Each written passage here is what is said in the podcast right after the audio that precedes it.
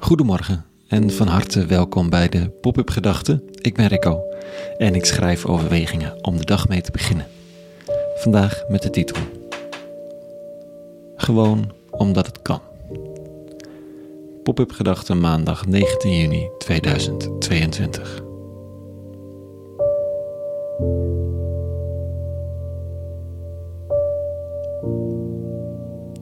Waarom zou je het goede doen? De spreukendichter vandaag zegt: uh, Gewoon omdat het kan. Wat ik een fijne en ontspannen gedachte vind om de dag mee te beginnen.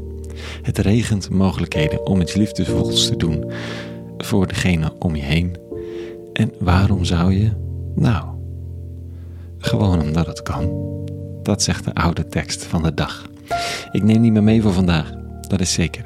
En wie weet kijk jij ook net weer anders naar de dag die komt.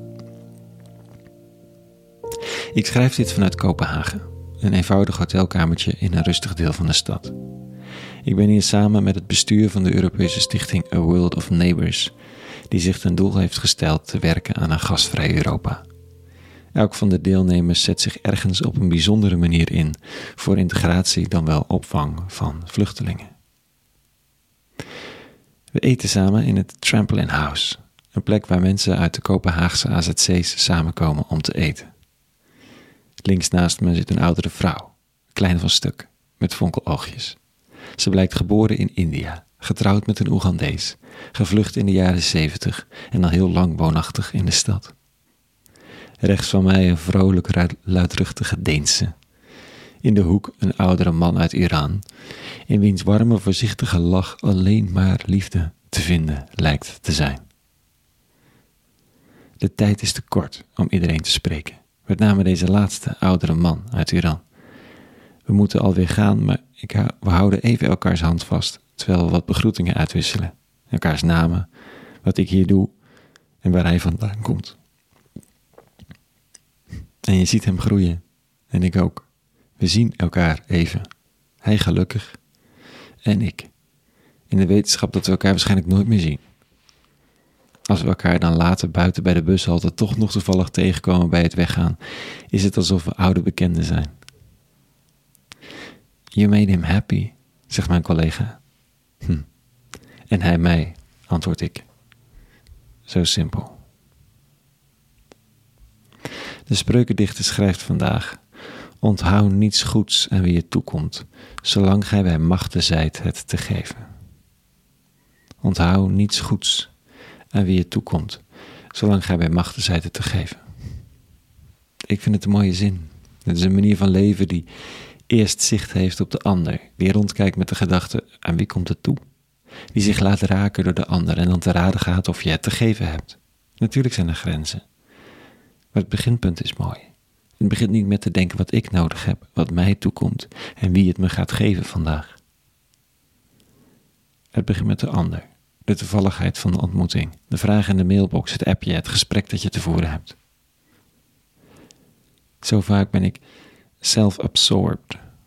Het Engels, maar dat is misschien geen beter woord. Zelfs in de gesprekken die over de anderen gaan, wil ik dan van waarde zijn. Ik ben bezig om mijn eigen verhaal, dat ik graag wil vertellen, voor te bereiden, met een half oor luisterend naar het verhaal van de ander en wachtend op het gaatje om je eigen ding in te brengen. Herkenbaar? Vast niet, toch? Maar komt de ander de ruimte toe om dat verhaal te vertellen? Komt het de ander toe dat ik even stilsta om die voor te laten? Komt het de ander toe dat ik even reageer? Of teruggeef wat ik geleend heb, of simpelweg liefdevol oog heb voor wie hij of zij is?